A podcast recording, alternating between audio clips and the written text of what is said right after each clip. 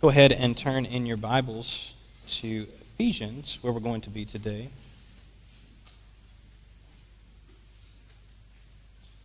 Find it in Ephesians 4. I thought about making you stand up and read the entire passage, but uh, I chose otherwise. So we will read together through the text this morning. So um, if you are, joining with us, obviously we're, we're, working through a sermon series. We're in week two of uh, Ekklesia. Um, and in the context this morning, uh, when we're dealing with teaching, uh, what we'll see in the context of our passage this morning, that this is centered around uh, the idea of unity. And much can be said uh, in the idea of unity within our church uh, today, and what we see in around the culture. Uh, and to be fair, unity is an important topic. It's one that we should dive into as believers. However, unlike the world and, the, and our surrounding culture, our perspective on unity, right, uh, has different standards and different commitments. Uh, it's not only unity for unity's sake, untethered by any standards outside of our own ways uh, and our own hearts. Um, instead, the context of Christian walk, unity will be found only as we center ourselves around Christ and seek to grow in Him together. This is important when dealing with the health of a local church. If you're joining with us today, this is, this is when we're trying to, to work through the second part uh, of our series. Last week we dealt with prayer which is so pre- preeminent in the church because it's through prayer and the power of prayer that uh, the Lord continues to move. But how does He continue to build His congregation? So today we're going to look at the teaching ministry of the church. And we have a running definition that we're going to go to week in and week out uh, as a reference point for us to kind of have our, have our bearings. So uh, look with me here at the definition given last week of what a local church is. This is an assembly of believers in Jesus Christ who profess him as Lord and are submitted to the authority of his word. They regularly gather under the leadership of qualified pastors and elders to receive the whole counsel of God's word and to observe the ordinances of baptism and communion. They stir one another up to love and good works, hold each other accountable to walk in holiness, and work together to advance the gospel to the ends of the earth. So, within this definition, we're going to be drilling down in, on the preaching and teaching ministry of the church. Uh, today I'll work through the teaching elements, and Pastor Taylor will bring next week the, uh, the preaching elements as we deal with this, uh, this ministry uh, within local congregation. And these, I, these elements are vital, right? Vital to the establishment of a healthy and vibrant community of believers. This emphasis on teaching is seen as early as the Great Commission before Christ ascended to the Father. We see it right there in Matthew 28. And Jesus said to them, All authority in heaven and on earth has been given to me. Go therefore and and make disciples of all, all, of all nations, baptizing them in the name of the Father, Son, and the Holy Spirit. Doing what? Teaching them to observe all that I have commanded you. And behold, I'm with you always to the end of the age. So, embedded in the command to go proclaim the good news of the gospel is quickly followed up with the training up of new believers in the nuances of their faith. God, through the power of His Word, desires for His children to mature in their faith and knowledge of Him. He knew that His children would need to grow in their knowledge of him because early in the history of the church and on up into today, there would be forces always seeking to undermine the mission of the church. So we, the children of God, must be equipped to carry on the message of the gospel to the next generation and not be deterred by the false gospels in our world today. So the main idea this morning, and this is not in your notes, and I apologize for that, but the main idea for you to write down is the body of Christ grows in love and unity as she matures through the faithful preaching and teaching of godly leaders. Let me read it again. The body of Christ grows in love and unity as she matures through the faithful preaching and teaching of godly leaders. So, before we dive into our text this morning, uh, we're going to use a tool of, uh, of teaching and study uh, that is known as cross referencing, which is to look at the surrounding text and similar passages to inform how we read and apply uh, the text this morning because we're jumping right in the middle of a book. Uh, so it's a little hard for us to always comprehend the context by which we're, te- by which we're speaking about. And Paul, in this section, literally starts the, the passage with therefore. And, and this, uh, this connects the reader to the previous thoughts. In, the, in this case, the first three chapters of Ephesians, which deals with the beautiful manifestation of the gospel for the Gentiles, bringing in this new reality for us today. Uh, and what we see right at the tail end of chapter 3, leading into our passage this morning, we see a prayer. And, and I want to read this to you because it sets the context for us this morning. It says, For this reason I bow my knees before the Father, from whom every family in heaven and on earth is named that according to the riches of his glory he may grant to you to be strengthened with power through his Spirit in your inner being, so that Christ may dwell in your hearts through faith, that you, being rooted, grounded in love, may have strength to comprehend with all the saints what is the breadth and length and height and depth, and to know the love of Christ that surpasses knowledge, that you may be filled with all the fullness of God. Now, to him who is able to do far more abundantly than all that we ask or think, according to the power at work within us, to him be glory in the church and in Christ Jesus through all generations, forever and ever. Amen. So, this passage that we're studying, right, this morning is built off a beautiful prayer that exhorted the Ephesians to do what? To grow. What are they growing in? He was praying for the Ephesians to grow in their understanding of Christ's love for them. Paul wants them to be built on the relationship to Christ, to not be satisfied with their salvation, but to fully move into this, this process of sanctification, which is Christian maturity. They to move fully into this Christ. This may seem like a simple instruction to mature in Christ, but I'm sure if we're honest, that I can think of areas that we need to grow in. We need to, we need to know we need to know and grow in our understanding of prayer. When we should study the, the Word of God more, right? We're not as faithful as we would like to be in our evangelism, right? We fail in loving our families we're not watching our own life. We're not being circumspect with the sins that are encroaching in on us. Perhaps we've never fasted before in our life. Yet these are all instructions of the Lord that help us to grow into Christian maturity. And we can go on and on and on with these. So, how does Paul exhort the Ephesians to grow? It's the first part uh, of our section this morning, Ephesians 4 1 through 6. Gospel communities are exhorted to walk in unity. And this sets the backbone for everything that we're going to go from here says, I, therefore, a prisoner for the Lord, urge you to walk in a manner worthy of the calling to which you have been called, with all humility and gentleness, with patience, bearing with one another in love, eager to maintain the unity of the Spirit in the bond of peace. There's one body, one Spirit, just as you were called to one hope that belongs to your call. One Lord, one faith, one baptism, one God and Father of all, who is over all and through all and in all. How are we united? What are, some, what are some of the foundational reasons to unite around? Well, I hope you see right there at the beginning that first and foremost, we are united in Christ, in our relationship to Him. Paul looks to his relationship, get this in the context, from with the Lord, uh, and this is how he motivates the Ephesians. And how is he setting his relationship? That of a prisoner. Right? For Paul, his literal chains are for him nothing but a symbol to the greater connection that he has to the Lord. So, in other words, Paul relinquished all of his freedom to follow Christ, and so should we. That's our very nature and foundation of our relationship to Him. We are no longer bound in slavery to our sin, but to be righteous, uh, to be the righteousness that's found only in Christ. This is what Jesus would tell his followers in the Gospel of Luke, right? He said to all of them, If anyone would come after me, let him deny himself, take up his cross daily, and follow after me. So now, considering this relationship, we are to walk like it. We cannot just continue living the way we feel, but we must evaluate how we conduct our lives before the watching world. And how do we do this? Follows on by developing our Christ like conduct and character. We see this in verses 2 and 3. Paul directs the Ephesians to see their life in Christ by exhibiting certain character traits. See, the world, you know, it demands a certain set of character traits too. The world likes to promote confidence, self reliance, independence. Uh, but notice the caveat not without conformity. The calling of a Christ follower is to exhibit strength through different traits humility, gentleness, patience, forbearance, love. The traits the world values seek to gratify self, whereas the way the Christian looks uh, outward to others, right, to the well being of those that are around us. All the traits we are to exhibit are placed in relationship to others. They're not meant to be self gratifying. So we see that also then by our gospel confession. This is, these are the things that we are united around. We see that right there at the end of 4 through 6. The message of the gospel has its foundation secured by the very nature of God. Right? He is one. We are one. You are to be unified because our Heavenly Father is fully unified with Himself as He exists in Father, Son, and Holy Spirit. We are saved to be united with Him as He as he is united to the Father and to the Holy Spirit. The message of the gospel draws us up into this relationship perfectly.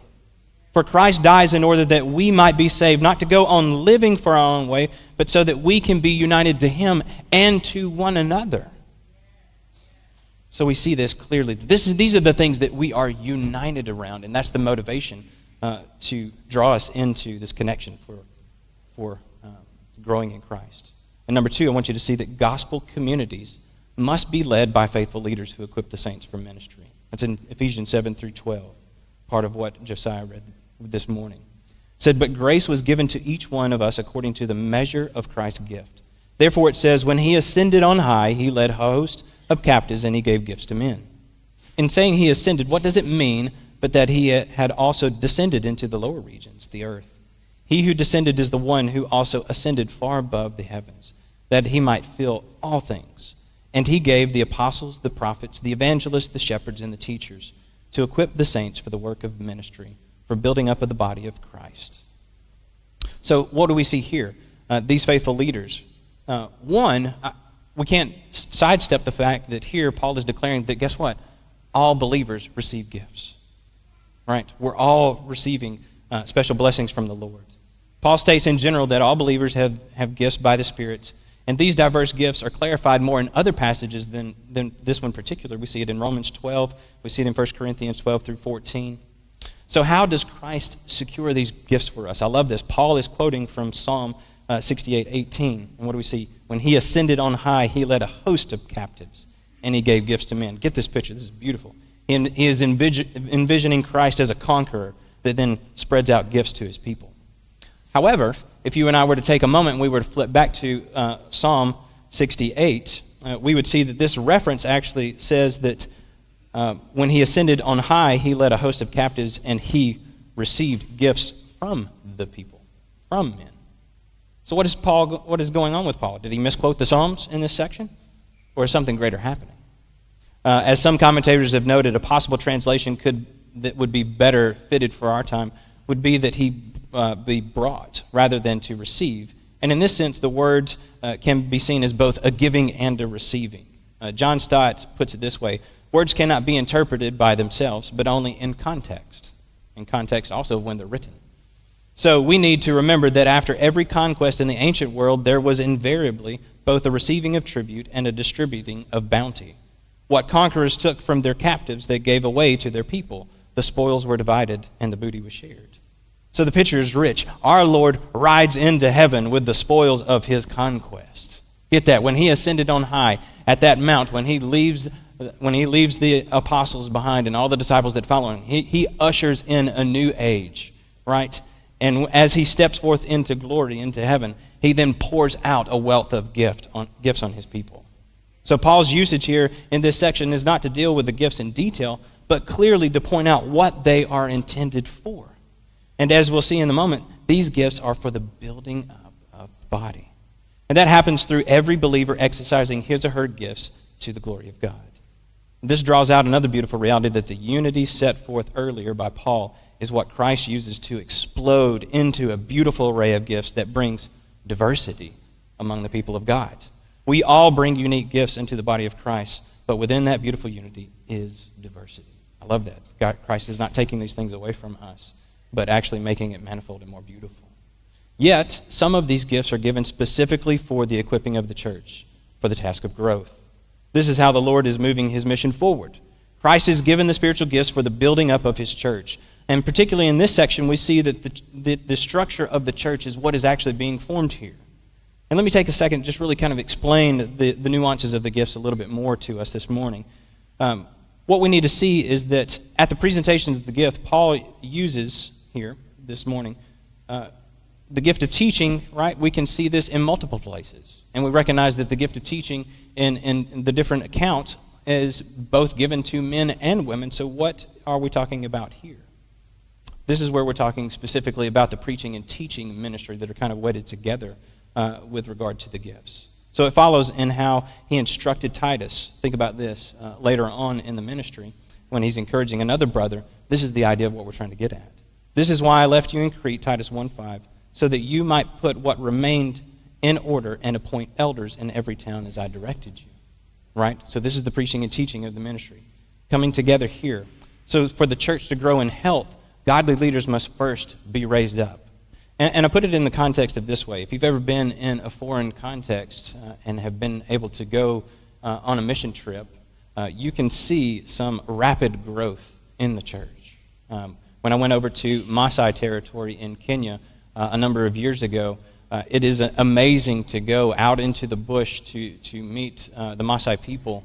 And we would go around to different bomas, which are just different communities within them. They could be 40, 50, 100 large and share the gospel with them. And at a presentation of the gospel and, and, and, and asking them to repent, you would get an entire Boma coming to Christ in one instant.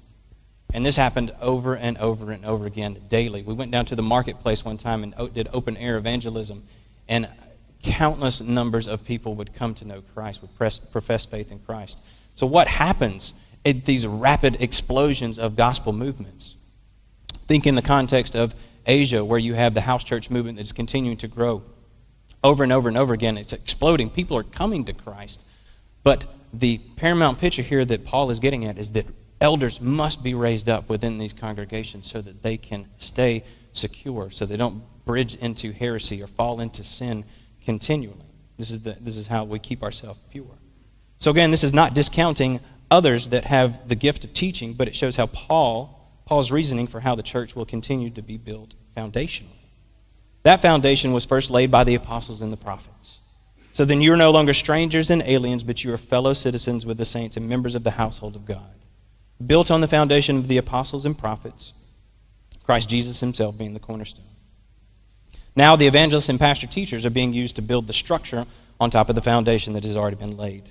This is a living structure, which is why Paul uses multiple analogies to get across his message. The church is a body, it's living and it's active. It grows together in unity with one another as all the parts function properly. The church is also a structure, it has a foundation, a place of firm footing and grounding. We represent each stone put into place to build a grand building that brings glory and honor to our Lord. As Peter would describe it, you come to him a living stone, rejected by men, but in the sight of God, chosen, precious.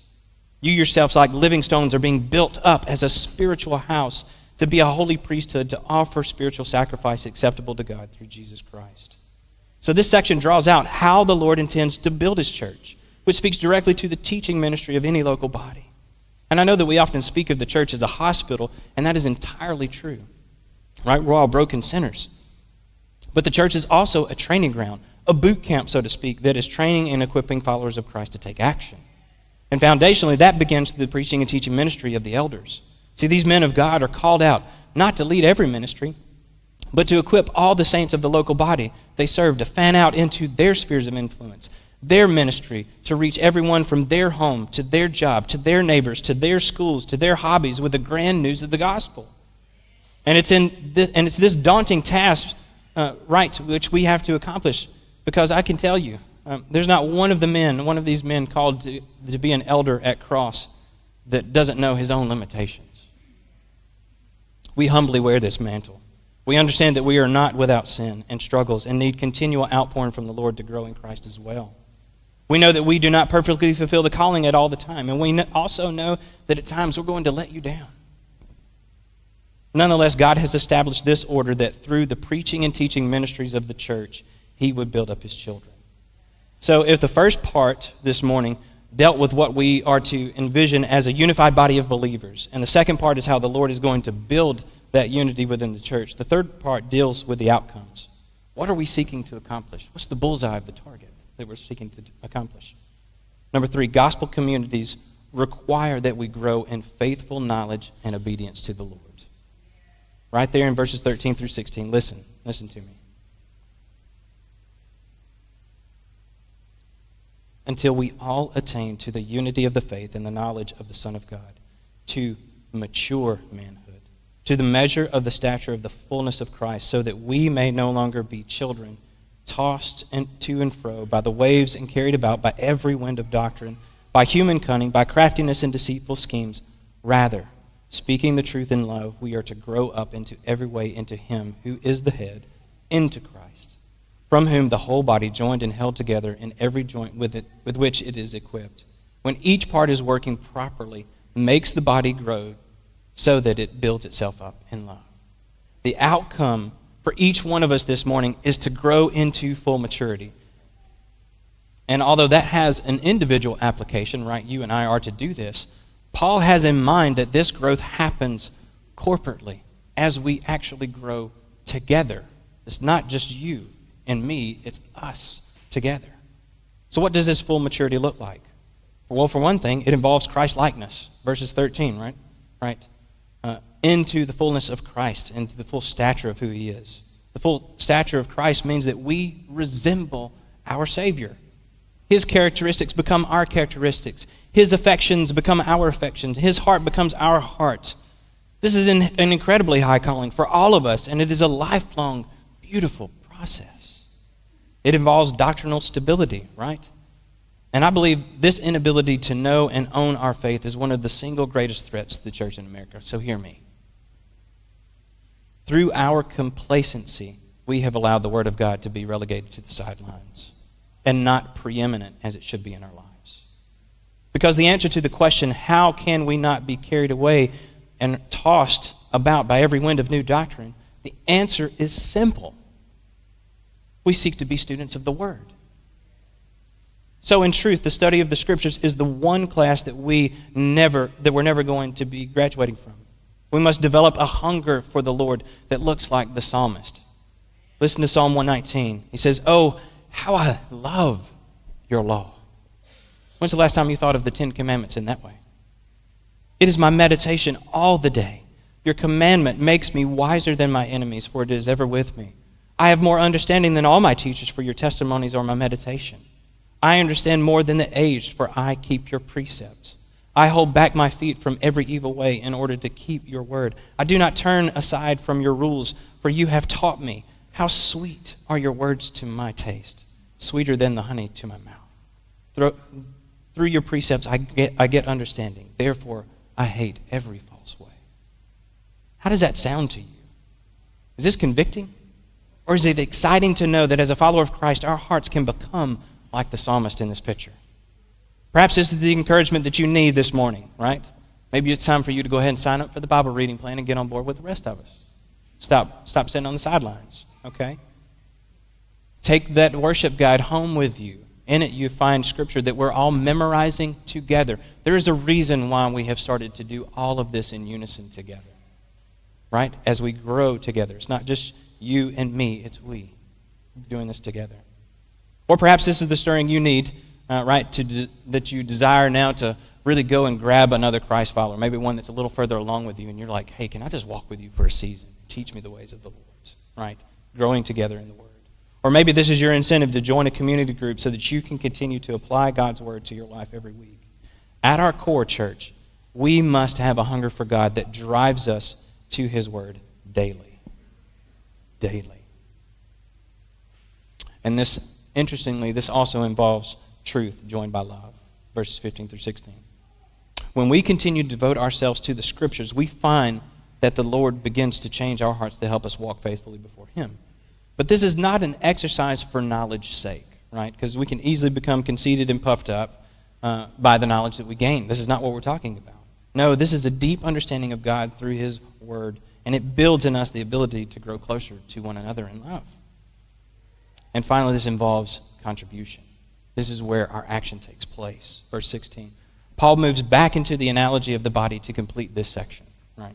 With Christ as our head and each one of us functioning as a part of the body, we grow in Christ together.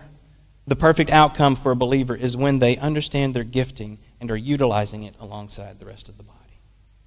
So, how can we apply this text this morning to us? What can we do? What are, what are some takeaways? Number one, from the first section, I want you to see that you need to seek to be a peacemaker within the church. So, as we've already discussed, unity is centered on Christ. Therefore, there is a great precedent to be at peace with our fellow brothers and sisters as we grow in Him. We may all be growing, but that does not mean that we're all in the same place. So, guess what? You walk in Christian charity to one another. Love and understand where a person is and at. Love them enough to tell them when they're falling into sin. Love them enough to encourage them when they're broken and downhearted. Love them enough to walk into their life and gain an understanding of where they are.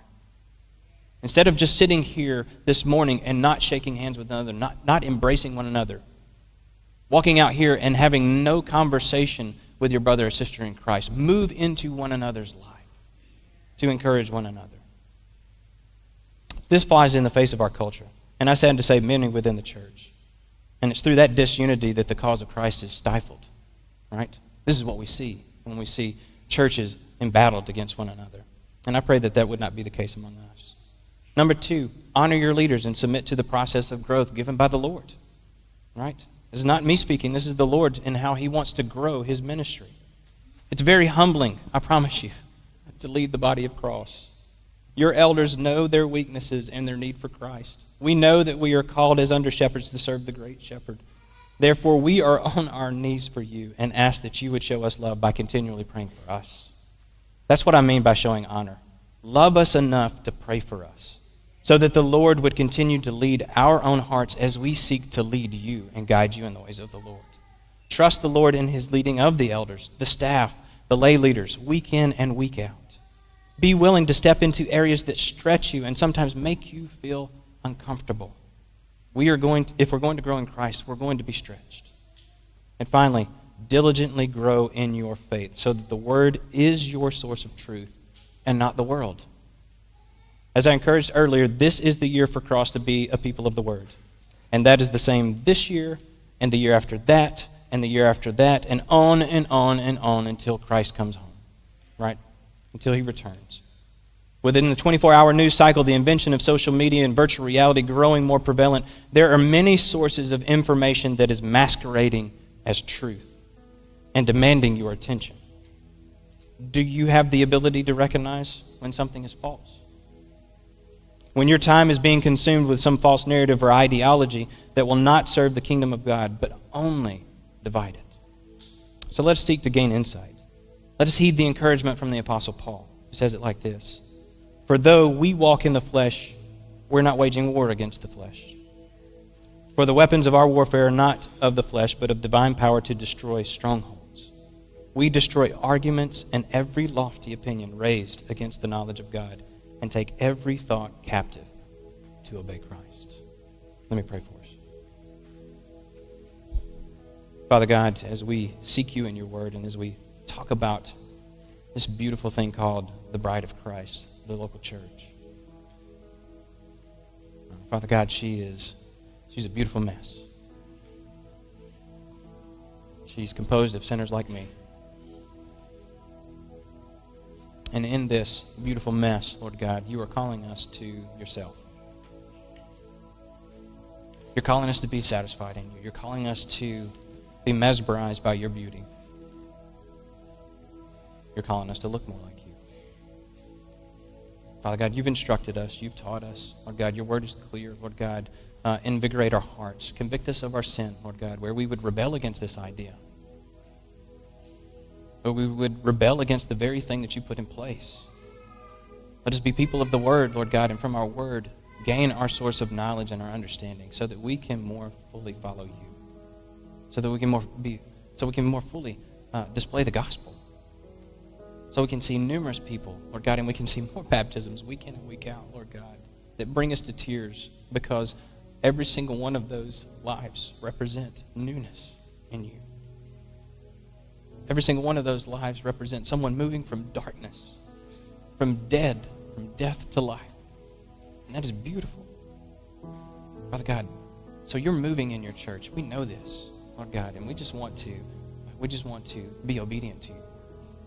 Father God, do in our hearts, Lord God, what you will right now. We love you. It's in Jesus' name. Amen. Pray that you just keep your heads bowed, your eyes closed, as we move into a time of worship and preparing our hearts for the Lord's Supper. And we do this week out, week in and week out. But the Apostle Paul declares specifically that uh, we're not to take this time lightly. As we have worshiped together and as, as you have sat under the word, surely there is something in your heart that is clogging you up, causing you to not be able to hear and listen to respond. Pray to the Lord. that He would free you from whatever besetting sin or thought, that He would declare His righteousness in your life.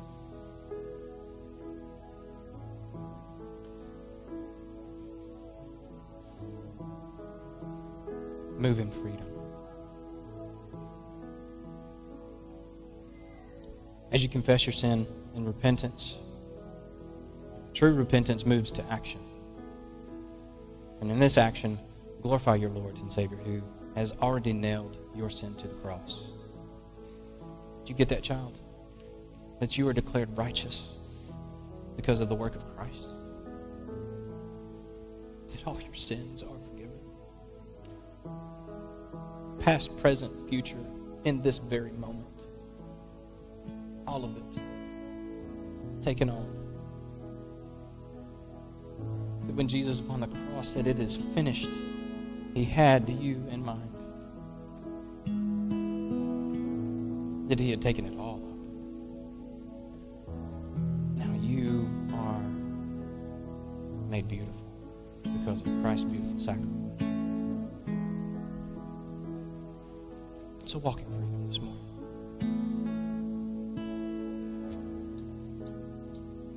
Jesus, do a great work in us. We love you.